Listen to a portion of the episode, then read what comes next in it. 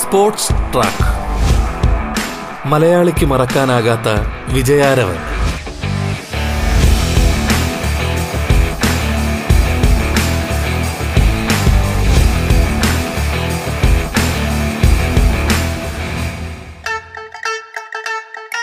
നമസ്കാരം പ്രിയ ശ്രോതാക്കളെ. സ്പോർട്സ് ട്രാക്കിലേക്ക് സ്വാഗതം.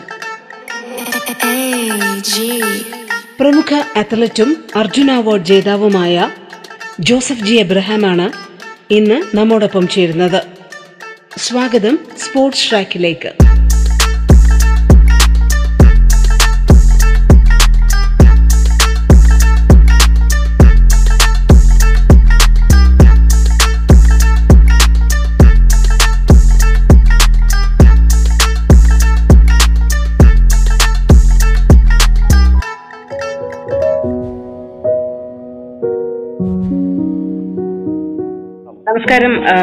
ജോസഫ് ജി എബ്രഹാം സ്വാഗതം. റേഡിയോ കേരള സ്പോർട്സ് ട്രാക്കിലേക്ക്. ആ, നമസ്കാരം നമസ്കാരം. ഇന്ത്യൻ ക്യാമ്പിൽ നിന്ന് എനിക്ക് തോന്നുന്നു അന്താരാഷ്ട്ര മത്സര രംഗത്തേക്കുള്ള ഒരു എക്സ്പീരിയൻസ് നമുക്ക് കിട്ടുകയാണ്. ആ ഒരു കായിക താരത്തെ സംബന്ധിച്ചിടത്തോളം ഏറ്റവും വലിയൊരു കാര്യം തന്നെയാണ് വിദേശ താരങ്ങളോടൊപ്പം മറ്റൊരു സാഹചര്യങ്ങളിൽ ഏറ്റവും മികച്ച പെർഫോമൻസ് കാഴ്ചവെക്കുക എന്ന് പറയുന്നത് ഒരു വലിയ കാര്യമാണ് അത്ലറ്റുകളെയും ആ കായിക താരങ്ങളെയും ഒക്കെ സംബന്ധിച്ചിടത്തോളം. അങ്ങനെ ഒരുപാട് അവസരങ്ങൾ ജോസഫിനെ തേടി എത്തിയിട്ടുണ്ട്. എങ്ങനെയാണ് ആദ്യത്തെ വിദേശ മത്സരം ഓർത്തെടുക്കുന്നത്?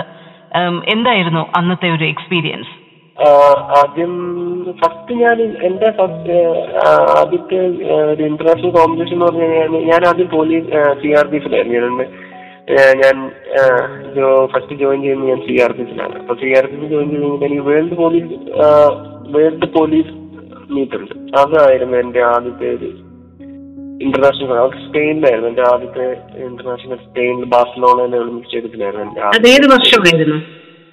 അത് രണ്ടായിരത്തി നാലാ നാലാ മൂന്ന് രണ്ടായിരത്തി മൂന്ന് രണ്ടായിരത്തി നാല് ആ കാല അതാണ് ഇയർ അപ്പൊ ഫസ്റ്റ് അത് ചെയ്തു. അതിൽ അതിൽ ബ്രോൺസ് മെഡൽ ഉണ്ടായിരുന്നു. ആക്ച്വലി ഞാൻ ചോദിക്കുന്നത് നമുക്ക് ഇതുവരെ ഒരു അന്താരാഷ്ട്ര എക്സ്പോഷർ കിട്ടിയിട്ടില്ല. ആദ്യമായിട്ട് ഒരു അന്താരാഷ്ട്ര മത്സരങ്ങളിലേക്കൊക്കെ പോകുമ്പോൾ നമ്മുടെ ഒരു മനസ്സ് എന്താണ് ജോസഫ്? നമ്മുടെ ഒരു ഇന്ത്യൻ കായിക താരം കേരളത്തിലെ കായിക താരം അവരെങ്ങനെയാണ് അതിനെ ടേക്കപ്പ് ചെയ്യുന്നത്? ആ ഒരു എക്സ്പീരിയൻസ് ഒന്ന് ഷെയർ ചെയ്യാമോ? അത് നമ്മൾ ഞാനിപ്പോ പോകുമ്പോ എന്ന് വെച്ചാൽ നമ്മൾ എന്താ പറയുക രാജ്യത്തിന് വേണ്ടി മെഡൽ നേടി തിരിച്ചു വരണം രാജ്യത്തിന് വേണ്ടി രാജ്യത്തിന്റെ എസ് എഫ് ഉയർത്തണം മെഡൽ രാജ്യത്തിന് വേണ്ടി നേടണം അതിൽ കഴിഞ്ഞൊന്നുമില്ല. പക്ഷെ ചില ചില ആളുകൾക്ക് എന്താ പറയുക ചില അത്ലറ്റുകൾക്ക് നമ്മളിപ്പോ ഒരു ഇതിൽ പോകുന്നു പറയുമ്പോഴത്തേക്കിന് ഭയങ്കര ഫിയർ ആയിരിക്കും. ഭയങ്കര പേടിയായിരിക്കും സംഭവം. ഇത് പോയിട്ട് ചെയ്യണമല്ലോ അങ്ങനെ എന്താ ചെയ്യാൻ പറ്റുമോ അങ്ങനെയുള്ള. പക്ഷെ എന്നെ സംബന്ധിച്ചിടത്തോളം ഞാൻ എന്റെ ഒരു ഫീലിംഗ് എന്ന് പറയുന്നത് ഞാൻ ഇന്റർനാഷണൽ കോമ്പറ്റീഷൻ ഏത് കോമ്പറ്റീഷനുകളിൽ ഇന്ത്യയിലാണെങ്കിലും വെളിയിലാണെങ്കിലും കോമ്പറ്റീഷൻ ചെയ്തിട്ടുള്ളതിൽ ഞാൻ എന്റെ പെർഫോമൻസ് ഞാൻ ഇമ്പ്രൂവ് ചെയ്തിട്ടുള്ളൂ. നന്നായിട്ട് ഞാൻ ചെയ്തിട്ടുള്ളത് കാരണം ഫിയർ അല്ല. എനിക്ക് ഒരു എന്താ പറയുക ഒരു ലഹരിയായിരുന്നു ഒരു ക്രൈസ് ആണത് അപ്പം നമ്മൾ രാജ്യത്തിന് വേണ്ടി ഓടുന്നു. പിന്നെ ഒരു വെളിയിലൊരു ഓടുന്നു എന്ന് പറഞ്ഞൊരു അങ്ങനെയുള്ള ഒരു ഇതായിരുന്നു എനിക്ക്. അപ്പൊ നമ്മൾ പോകുമ്പോൾ നമ്മളെ എക്സ്പീരിയൻസ് ഇതേ ഉള്ളൂ. ഒരു രാജ്യത്തിന് വേണ്ടി ഒരു മെഡൽ വാങ്ങി നല്ലൊരു പെർഫോമൻസ് കാഴ്ചവെച്ച് വരിക. ഈ വിദേശ മത്സരങ്ങളിൽ ഇപ്പോൾ സ്പെയിനിലെ മത്സരങ്ങൾ കഴിഞ്ഞിട്ട് ഒരുപാട് കായിക ജീവിതത്തിലെ ഏറ്റവും സുവർണമായ ഒരുപാട് നിമിഷങ്ങൾ വിദേശ മത്സരങ്ങൾ ജോസഫിന്റെ ജീവിതത്തിൽ നൽകിയിട്ടുണ്ട്. ആ മത്സരങ്ങളെ കുറിച്ചെല്ലാം ഒന്ന് വിശദമായിട്ട് പറയാമോ? അത് അത് ഫസ്റ്റ് പോലീസ് മീറ്റ് ബാർസലോണയിൽ രണ്ടായിരത്തി മൂന്ന് നാല് വഴി. അത് കഴിഞ്ഞിട്ട് പിന്നെ രണ്ടായിരത്തി ആറിലാണ് എന്റെ എന്താ പറയുന്നത് ഒരു റെഗുലർ ആയ ഒരു എന്താ പറയുന്ന ഒരു ഒരു ശരിക്കും ഒരു ഇൻ- ആ, ഒരു ഫോർ മീറ്റർ ഹഡ്ലർ ഒരു ഇന്ത്യയിലെ ഒരു ഫോർ മീറ്റർ ഹഡ്ലർ ജോസഫ് ജിയോറ എന്നൊരു ഹഡ്ലർ ഉണ്ടാകുന്ന രണ്ടായിരത്തി ടൂ തൗസൻഡ് സിക്സ് ആണ്. Two thousand six SAF Games Colombo SAF Games ആണ് ഫസ്റ്റ് അതായത് അത്ലറ്റിക് ഫെഡറേഷൻ ഓഫ് ഇന്ത്യയുടെ ബാനറിൽ അല്ലെങ്കിൽ അത്ലറ്റിക് ഫെഡറേഷൻ ഓഫ് ഇന്ത്യയുടെ കീഴിൽ ഞാൻ പോകുന്ന ഒരു ഫസ്റ്റ് കോമ്പറ്റീഷൻ എന്ന് പറയുന്നത് സ്റ്റാഫ് ഗെയിംസ് രണ്ടായിരത്തി ടൂ തൗസൻഡ് സിക്സ് കൊളംബോയിൽ അവിടെ അവിടെ ബ്രോൺസ് മെഡൽ അവിടെ bronze medal first bronze medal വന്നു. അത് കഴിഞ്ഞിട്ട് വന്നിറങ്ങി രണ്ട് മാസത്തിന് ശേഷമാണ് ദോഹ ഏഷ്യൻ ഗെയിംസ് വരുന്നത്. ഗെയിംസിൽ four into four hundred metre Indian ടീമിന്റെ സിൽവർ വന്ന ഇന്ത്യൻ ടീമിന്റെ ഒരു മെമ്പർ ആയിരുന്നു ഞാൻ ബീന ചേച്ചിയുടെ സഹോദരൻ ബിനു എൻ ബിനു ചേട്ടൻ ഉണ്ടായിരുന്നു. ഞങ്ങൾ പിന്നെ അബൂബക്കർ എന്ന് പറഞ്ഞ ആർമിയിൽ ഇപ്പോ ആർമിയിൽ സുബേദാർ മേജറാണ് ഞങ്ങൾ മൂന്ന് പേരുമായിരുന്നു കേരളത്തിൽ നിന്നുള്ളത് പിന്നെ ഒരു ഹരിയാനയിലെ ഒരു മുസ്ലിം അങ്ങനെ നാല് പേരാണ് ദോഹയിലെ ഞങ്ങൾ ഇന്ത്യൻ ടീമിന്റെ സിൽവർ മെഡലിസ്റ്റ് അന്ന് എനിക്ക് തോന്നുന്നു അതൊരു പ്രത്യേക സ്പെഷ്യൽ മത്സരം കൂടിയായിരിക്കും. കാരണം ഒരുപാട് നമ്മുടെ നാട്ടുകാരുടെ സാന്നിധ്യം ഒരുപക്ഷെ ദോഹയിൽ ഉണ്ടായിരുന്നായിരിക്കുമല്ലോ അല്ലെ? അതെ അതെ. അന്ന് ഒരു ഒരുപാട് സാന്നിധ്യം ഉണ്ടായിരുന്നു അതായത് അതുപോലെ നമ്മുടെ മെൻ ഇന്ത്യൻ ഇന്ത്യൻ ടീമിൽ മെൻ അത്ലറ്റുകൾക്ക് അങ്ങനെ മെഡലുകൾ അധികം കിട്ടിയില്ലായിരുന്നു. അപ്പം അവസാന അവസാനത്തെ ട്രാക്ക് നമ്മുടെ എന്താ പറയുക അത്ലറ്റിക്സ് അവസാനിക്കാൻ പോകുന്ന ആ ലാസ്റ്റ് ഈവന്റിൽ ഒരു മെഡൽ കിട്ടി അതൊക്കെ അങ്ങനെ ഒരു എന്തോ ഒരു സംഭവം ഒരു ഭയങ്കര ഒരു ഒരു എക്സ്പീരിയൻസ് ആയിരുന്നു. പിന്നെ അത് ഈ പറഞ്ഞ പോലെ ഓരോ ഓരോരോ രീതിയിൽ എന്താ പറയുക ഗ്രാഫ് ഉയർന്നു ഉയർന്നു വരുന്നു എന്ന് പറഞ്ഞ പോലെ ഇപ്പൊ പോരത്തോട്ടിൽ നിന്നും തൃശ്ശൂർ തൃശ്ശൂരിൽ നിന്നും പിന്നെ ഇന്ത്യൻ ക്യാമ്പ് ഇന്ത്യൻ ക്യാമ്പിൽ നിന്ന് അടുത്ത് ഇന്റർനാഷണൽ കോമ്പറ്റീഷൻ അവിടെ ഒരു മെഡൽ വന്നു കഴിഞ്ഞിട്ട് ഞാൻ നമ്മൾ എന്താ പറയുക ഒരു താരം വീണ്ടും ഞാൻ അടുത്ത ലെവലിലോട്ട് അവിടുത്തെ ഒരു മെഡലിന് ശേഷം ഞാൻ അടുത്ത ലെവലിലോട്ട് എന്താ പറയുക എന്റെ എന്റെ മനസ്സ് തന്നെ ഞാൻ അടുത്ത ലെവലിലോട്ട് ഞാൻ കെട്ടിപ്പടുത്തി എന്ന് പറയുന്നത് പറയാം എനിക്ക് അന്നേരം എനിക്ക് ഇന്ത്യയിൽ hurdle tournament hurdle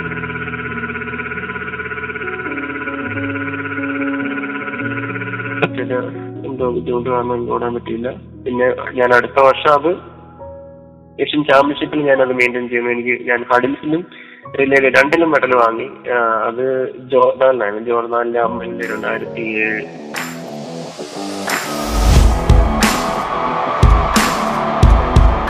sports track.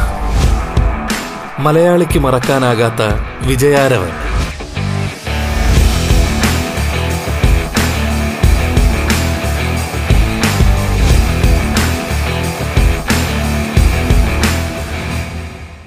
ഹഡിൽസിലെ സിൽവറും Reliance സിൽവറും വാങ്ങി.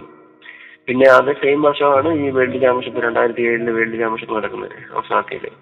അതിലാണ് ഞാൻ അതിലാണ് എന്റെ രണ്ടായിരത്തി പതിനേഴ് വരെയുള്ള നാഷണൽ സ്ക്വാഡ് കിടന്ന് ഞാൻ ഫോർട്ടി നയൻ പോയിന്റ് ഫൈവ് ഓടിയ സെമി ഫൈനലിസ്റ്റ് ആയ വേൾഡ് റാങ്കിങ്ങിൽ പതിനാലാമത് വന്ന് ആ ഒരു ഓട്ടം ഓടിയത്. പിന്നെ രണ്ടായിരത്തി ഏഴ് അവസാനം എനിക്ക് ഇഞ്ചുറി ആയി. രണ്ടായിരത്തി എട്ട് ഒളിമ്പിക്സ് എനിക്ക് മിസ്സായി രണ്ടായിരത്തി ഒമ്പതിൽ വീണ്ടും തിരിച്ചു വന്നു. രണ്ടായിരത്തി ഒമ്പതിൽ ഏഷ്യൻ ചാമ്പ്യൻഷിപ്പ് ചൈനയിലെ ഗോംഷയിൽ രണ്ടായിരത്തി ഒമ്പതിൽ വീണ്ടും ഏഷ്യൻ ചാമ്പ്യൻഷിപ്പിൽ ടൂർണമെന്റ് ഹാർഡിൽ സിൽവർ. രണ്ടായിരത്തി പത്തിൽ ഡൽഹി കോമൺവെൽത്ത് ഗെയിംസിലെ പാർട്ടിസിപ്പേഷൻ. അത് കഴിഞ്ഞിട്ട് നെക്സ്റ്റ് മന്ത് ഗോംഷയിൽ വീണ്ടും ഏഷ്യൻ ഗെയിംസ് രണ്ടായിരത്തി പത്തിൽ അങ്ങനെ അവിടെയാണ് ഒരു ഫസ്റ്റിലെ ഒരു എന്താ പറയുന്ന ഒരു മേഘ ഒരു ചരിത്രം കുറി കുറിച്ച ഒരു ഒരു ഓട്ടോ ഓടിയത് ഗോൾഡ്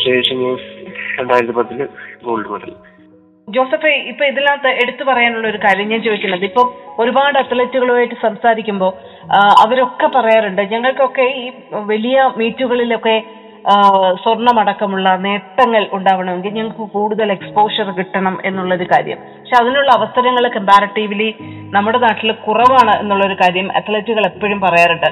ഞാൻ ചോദിക്കുന്നത് ഈ വിദേശ മത്സരങ്ങളിൽ തുടർച്ചയായി പങ്കെടുക്കുക എന്നുള്ളത് ഏറ്റവും അനിവാര്യമായ ഘടകമായിട്ട് ജോസഫിന് തോന്നാറുണ്ടോ? ഇത്തരം മത്സരങ്ങൾ എങ്ങനെയാണ് ഒരു അത്ലറ്റിനെ കുറച്ചുകൂടി കോമ്പറ്റേറ്റീവ് ആക്കുന്നത്? എങ്ങനെയാണ് അത്ലറ്റിനെ കുറച്ചുകൂടി എന്താ പറയാ ടെക്നിക്കലി കുറച്ചുകൂടി പെർഫെക്റ്റ് ആക്കുന്നത്? അങ്ങനെ ഒരു പങ്ക് അതിനകത്ത് വഹിക്കുന്നുണ്ടോ ഇത്തരം മത്സരങ്ങളും മാച്ചുകളും ഒക്കെ? ഉണ്ടുണ്ട് തീർച്ചയായിട്ടും. അതായത് നമ്മളിപ്പം ഒളിമ്പിക്സ് ആണെങ്കിലും നമ്മൾ നാല് വർഷത്തിന് നാല് വർഷത്തിന് ശേഷമാണ് ഒളിമ്പിക്സ് കഴിഞ്ഞത് അപ്പൊ നാല് ഇപ്പം ഇപ്പൊ നമ്മൾ ഈ വർഷം ഒളിമ്പിക്സ് ചെയ്തു ഒരു കോമ്പറ്റീഷൻ ചെയ്തു അത് കഴിഞ്ഞിട്ട് വീണ്ടും ഒരു നാല് വർഷത്തെ ഗ്യാപ്പാണ് അത് നമ്മൾ അത് കഴിഞ്ഞിട്ട് അതിന്റെ ഇടയ്ക്ക് ഏഷ്യൻ ഗെയിംസ് വേൾഡ് ആവശ്യത്തൊക്കെ വരും. അതിൽ മത്സരിക്കും. പക്ഷെ വേൾഡ് ലെവലിലോട്ടുള്ള ഒരു ലെവലിൽ നമുക്ക് ചെയ്യാൻ പറ്റുന്നു എന്ന് പറഞ്ഞാൽ ഈ നാല് വർഷത്തെ ഗ്യാപ്പാണ് ഇതിന്റെ ആ ഇടയ്ക്ക് നമുക്ക് ഈ എന്താ പറയുക എല്ലാ വർഷവും കിട്ടണം വേൾഡ് ലെവലിൽ നല്ല കോമ്പറ്റീഷൻ കിട്ടണം പക്ഷെ വേറൊരു കുഴപ്പം എന്താന്ന് വെച്ചാൽ നമ്മൾ ഇപ്പൊ ഒരു നമ്മുടെ ഒരു പെർഫോമൻസ് നല്ല ഒരു ഇപ്പൊ ഒരു വേൾഡ് റാങ്കിങ് ഇത്തരം ലെവലിൽ നിന്ന് കഴിഞ്ഞാൽ നമുക്ക് നല്ല ഒരു ഡയമണ്ട് ലീഗ് അങ്ങനെയുള്ള മെയിൻ മെയിൻ കോമ്പറ്റീഷനുകളിലൊക്കെ നമ്മൾ പങ്കെടുക്കണമെങ്കിൽ നമ്മൾ നല്ല രീതിയിൽ നമ്മുടെ എന്താ പറയുക ഒരു വേൾഡ് റാങ്കിങ് നമ്മൾ നിലനിർത്തണം. അതല്ലാതെ അതല്ലെങ്കിൽ പോയിട്ട് നമുക്ക് ഏതെങ്കിലും ഒരു ചുമ്മാ ഒരു ഇതിൽ പോയിട്ട് ഒത്തിരി ഒരു ഇതില്ലാത്ത എന്താ പറയുന്നത് അധികം കോമ്പറ്റീഷൻ ഇല്ലാത്ത കോമ്പറ്റീഷനുകളിലുമായിട്ട് നമുക്ക് അറ്റൻഡ് ചെയ്യാൻ പറ്റുള്ളൂ. നമുക്ക് അവരുടെ പാർട്ടിസിപ്പേറ്റ് ചെയ്യാൻ പറ്റുള്ളൂ. പക്ഷെ നല്ല ഈ ഈ വേൾഡ് ലെവലിലുള്ള താരങ്ങളോടുകൂടി തന്നെ ചെയ്യണമെങ്കിൽ അത് ഇപ്പം ഇതിൽ പറയുകയാണെങ്കിൽ ഞാൻ പറയുന്നത് ഇപ്പൊ ഇപ്പൊ തന്നെ ഇന്ത്യയിൽ ചുരുക്കം അത്ലറ്റുകൾക്ക് അതിന് സാധിക്കുള്ളൂ. പക്ഷെ ആ ആ- ലെവലിൽ അല്ലെങ്കിൽ അതിന്റെ താഴത്തെ ലെവലിലാണെങ്കിൽ നമുക്ക് കിട്ടണം. അത് ട്രെയിനിങ് പ്ലസ് കോമ്പറ്റീഷൻ അങ്ങനെയുള്ള രീതിയിലുള്ള ഇത് കിട്ടണം. ഞാൻ ചെയ്തിട്ടുണ്ടായിരുന്നു. ലണ്ടനിൽ രണ്ടു മാസം ട്രെയിനിങ് ചെയ്തിട്ട് കോമ്പറ്റീഷൻ ചെയ്തിട്ടുണ്ട്. അതിന്റെ എക്സ്പീരിയൻസ് അവിടെ കിട്ടിയിട്ടുണ്ട്. സ്പോർട്സ് ട്രാക്ക് മലയാളിക്ക് മറക്കാനാകാത്ത വിജയാരവൻ. സ്പോർട്സ് ട്രാക്കിൽ ഇടവേള.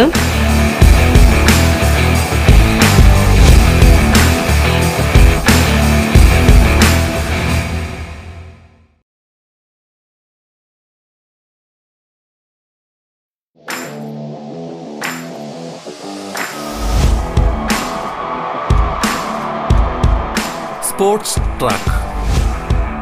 മലയാളിക്ക് മറക്കാനാകാത്ത വിജയാരവൻ. പ്രമുഖ അത്ലറ്റ് ജോസഫ് ജി എബ്രഹാമാണ് അതിഥിയായി പങ്കുചേരുന്നത്. തുടർന്ന് കേൾക്കാം സ്പോർട്സ് ട്രാക്ക് ഇപ്പൊ ഇപ്പൊ ഞാൻ ഒരു ചെറിയൊരു ഉദാഹരണം എന്ന് പറഞ്ഞാൽ ഇപ്പൊ ഞാൻ ഇപ്പൊ ഒരു ഒരു ഒരു ഒരു എന്റെ ഒരു സ്റ്റേജ് അല്ലെങ്കിൽ ഞാൻ ഒരു ട്രെയിനിങ് സെന്ററിൽ ഞാൻ ട്രെയിനിങ് ചെയ്യുന്നു. എന്റെ എന്റെ ടൈമിങ് ഇപ്പം ഞാനിപ്പോ ഫിഫ്റ്റി സെക്കൻഡിലാണ് ഞാൻ ഓടിക്കൊണ്ടിരിക്കുന്നത്. ഞാൻ അടുത്ത കോമ്പറ്റ് ചെയ്യുന്നത് എന്ന് പറഞ്ഞാൽ ഒരു ഫോർട്ടി നയൻ അല്ലെങ്കിൽ ഫോർട്ടി എയ്റ്റ് ഫൈവ് റേസ് എന്റെ കൂട്ടത്തിൽ ഞാൻ ഓടുമ്പോഴത്തേക്കിന് അങ്ങനെ ഒരു നാലഞ്ച് ഓട്ടം ഞാൻ കൂടുതൽ എനിക്ക് സെയിമായിട്ട് റെഗുലർ ഇതായിട്ട് എന്താ പറഞ്ഞു ഇങ്ങനെ ഓടി ഓടി ചെയ്ത് കഴിയുമ്പോഴത്തേക്കിന് അത് അതിൽ തന്നെ മാറ്റം വരുവാണ്. അതാണ് ഇതിൽ നിന്നും ഉദ്ദേശിക്കുന്നതെന്ന് തോന്നുന്നു. പിന്നെ എന്ന് വെച്ചിട്ടുണ്ടെങ്കിൽ നമ്മൾ വേൾഡ് വേൾഡ് ലെവലിലുള്ള കോമ്പറ്റീഷനിൽ ചെല്ലുമ്പോൾ ഇവിടുത്തെ രീതിയിലുള്ള ഒരു ഇതിലോട്ടല്ല നമ്മൾ. ഇപ്പം കോമ്പറ്റീഷന് പോവുകയാണെങ്കിൽ ഇപ്പൊ നമ്മൾ ഇവിടുത്തെ ഒരു കോമ്പറ്റീഷൻ അതിന്റെ രീതി എന്ന് പറയുന്നത് നമ്മൾ ഏഹ്, ഇപ്പൊ ഒമ്പത് മണിക്ക് നയൻ ഓ ക്ലോക്ക് എന്റെ ഫോൺ അല്ല നയൻ അല്ല ഇപ്പം ഫോർ ഓ ക്ലോക്ക് ആണ് വെച്ചാൽ ഫോർ പി എമ്മിന് എന്റെ ഈവന്റ് ഫൈനൽ ആണെങ്കിൽ നമ്മൾ ട്രാക്കിൽ ഒരു ഒരു പത്ത് മിനിറ്റ് മുമ്പ് തന്നെ നമ്മളെ ഇവിടെ ഇവിടെ കയറ്റുള്ളൂ ഇവിടെ നമ്മൾ എത്തും. പത്ത് മിനിറ്റ് അല്ലെങ്കിൽ ചിലപ്പം ഒരു ത്രീ ഫിഫ്റ്റി ഫൈവിന് ഞാൻ ട്രാക്കിൽ ഇവിടെ ഓടാൻ വേണ്ടി എത്തുള്ളൂ. പക്ഷെ നമ്മുടെ ഞാൻ വേൾഡ് വേൾഡ് കോമ്പറ്റീഷനുകളിൽ അങ്ങനെയല്ല. വേൾഡ് കോമ്പറ്റീഷനുകളിൽ നമുക്ക് ഒരു മിനിമം ഒരു ഫോർട്ടി ഫൈവ് മിനിറ്റ് അല്ലെങ്കിൽ വൺ അവർ ബിഫോർ നമ്മളെ ഔട്ട് ഏരിയയിൽ നിന്ന് നമ്മളെ കൊണ്ടുപോകും. നമ്മളെ ഔട്ടോട്ട് കൊണ്ടുപോകും. പിന്നെ നമ്മൾ അവിടെ അകത്ത് ആണ്. ഗ്രൗണ്ട് ഇല്ല. നമുക്ക് ട്രെ- നമുക്ക് എന്താ പറയുന്നത് പിന്നെ ഒരു പിന്നെ അവിടെ ഒരു തയ്യാറെടുപ്പ് നടത്താനുള്ള ഒരു ഇതില്ല. അതിന്റെതായ ചില ഒരു അതൊക്കെ മാനസികമായിട്ടും എല്ലാം നമ്മൾ ഒരു നേടിയെടുക്കേണ്ട ഒരു കാര്യമാണ്.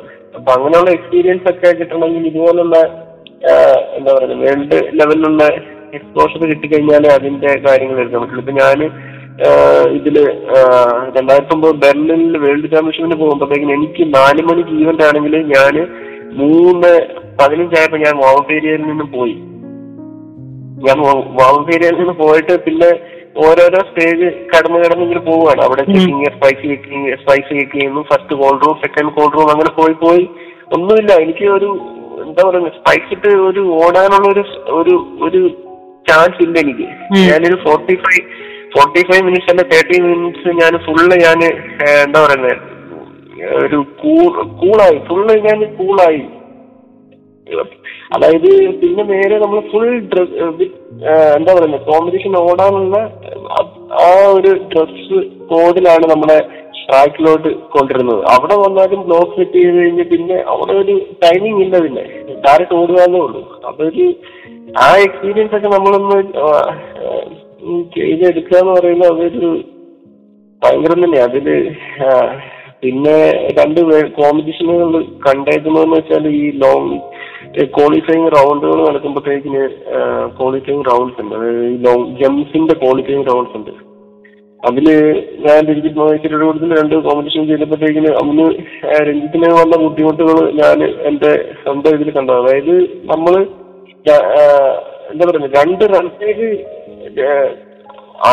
കണ്ടിന്യൂ ജമ്പ് നടന്നുകൊണ്ടിരിക്കുകയാണ് അവിടെ ത്രീ ജമ്പ് ത്രീ ജമ്പിന്റെ അകത്ത് നമ്മൾ അടുത്ത ഫൈനൽ റൗണ്ടിലോട്ട് ക്വാളിഫൈ ചെയ്യണം. അവിടെ എന്താ അവിടെ നടക്കുന്നതെന്നൊന്നും ഒരു ഒന്നുമില്ല അതായത് നല്ല കറക്റ്റ് ആയിട്ട് വരുന്ന ചെയ്യുന്ന ആൾക്കാർ എന്താ ക്വാളിഫൈ ഇപ്പൊ എയ്റ്റ് എയ്റ്റ് മീറ്റർ ആണ് ഇത് വെച്ചിരിക്കുന്നെങ്കിൽ ലോങ് ജമ്പിന്റെ ക്വാളിഫൈ മാർക്ക് വെച്ചിട്ടുണ്ടെങ്കിൽ അവർ നേരെ വരിക. ജമ്പ് ഒരു ചാട്ടം ചാടി അവർ നേരെ എടുത്ത് എടുത്ത് അവർ പോവുക. അടുത്ത ആൾ വരിക ചെയ്യുക.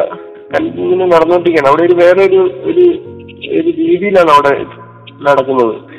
നമ്മളിവിടെ നമ്മുടെ ഇപ്പൊ ഇന്ത്യൻ സ്റ്റാൻഡ് ഇവിടുത്തെ ഒരു മത്സരം എന്ന് പറഞ്ഞാൽ നമ്മൾ ആദ്യത്തെ മൂന്ന് കോമ്പറ്റീഷൻ മൂന്ന് ചാട്ടം ചാടി അത് കഴിഞ്ഞിട്ട് പിന്നെ നമ്മളൊന്ന് റെഡി ആയിട്ടൊക്കെ അടുത്ത മൂന്ന് ചാട്ടത്തിൽ നമുക്ക് ഇവിടെ ചാടിയാലൊക്കെ മതി. പക്ഷെ അവിടുത്തെ ക്വാളിഫയർ റൗണ്ടിൽ നമ്മൾ അടുത്ത ലെവലിലോട്ട് കയറണമെങ്കിൽ തന്നെ ആ ഒരു അങ്ങനെയുള്ള പല പല എക്സ്പീരിയൻസ് ഉണ്ട്.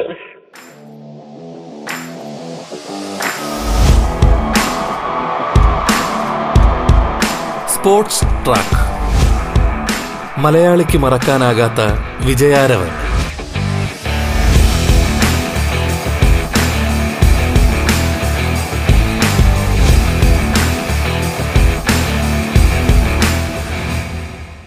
എല്ലാം എല്ലാം കൊണ്ടും കിട്ടണം കേട്ടോ. അതായത് നമ്മൾ ഡയറ്റ് ആണെങ്കിലും റിക്കവറി പ്രോസസ് എല്ലാ രീതിയിലും നമ്മൾ ഇപ്പം ഇന്ത്യൻ ക്യാമ്പിലൊക്കെ നല്ല രീതിയിൽ ഇപ്പം എന്റെ ആ കാലഘട്ടങ്ങളിൽ നടന്നതിനെക്കാട്ടും നല്ല രീതിയിലുള്ള ഒരു ഡയറ്റ് റിക്കവറി പ്രോസസ് എല്ലാം നല്ല രീതിയിൽ നടക്കുന്നുണ്ട്. അതുകൊണ്ട് അതായത് ഓരോ വർഷം കൂടു ഉം, ക- ഈ ഈ കായിക മത്സരങ്ങളോടുള്ള സമീപന രീതിയിലും പരിശീലന രീതിയിലും ഒക്കെ വരുന്ന മാറ്റങ്ങൾ കൃത്യമായിട്ട് വരുന്നുണ്ട് നമ്മുടെ നാട്ടിൽ അതെ അതെ അതെ. അതിന്റെ ഒരു പെർഫോമൻസ് ഇപ്പം കാണാനുണ്ട്. അതായത് ഇപ്പം ഈ ഒരു രണ്ടു വർഷത്തിനകത്ത് ഇന്ത്യൻ അത്ലറ്റുകളുടെ ഇപ്പൊ എന്റെ എന്റെ ഹാഡിൽസിന്റെ റെക്കോർഡ് കിടന്നത് ഫോർട്ടി നയൻ പോയിന്റ് ഫൈവ് ആയിരുന്നു. അതിപ്പോ ഫോർട്ടി എയ്റ്റ് എയ്റ്റ് ആയി ഇപ്പം റെക്കോർഡ് ഇപ്പം ജാവലിൻ ത്രോവർ ആണെങ്കിൽ നമ്മൾ നയന്റി മീറ്ററിനോട് അടുക്കുന്നു നമ്മുടെ ജാവലിൻ ത്രോവർ അങ്ങനെ എല്ലാം കൊണ്ടും നമ്മൾ ഇപ്പം നാഷണൽ ഇപ്പൊ അത് കഴിഞ്ഞിട്ട് എന്നെ ഇന്ത്യൻ കോച്ചായിട്ട് എന്നെ വിളിച്ചിരുന്നു. അപ്പം എനിക്ക്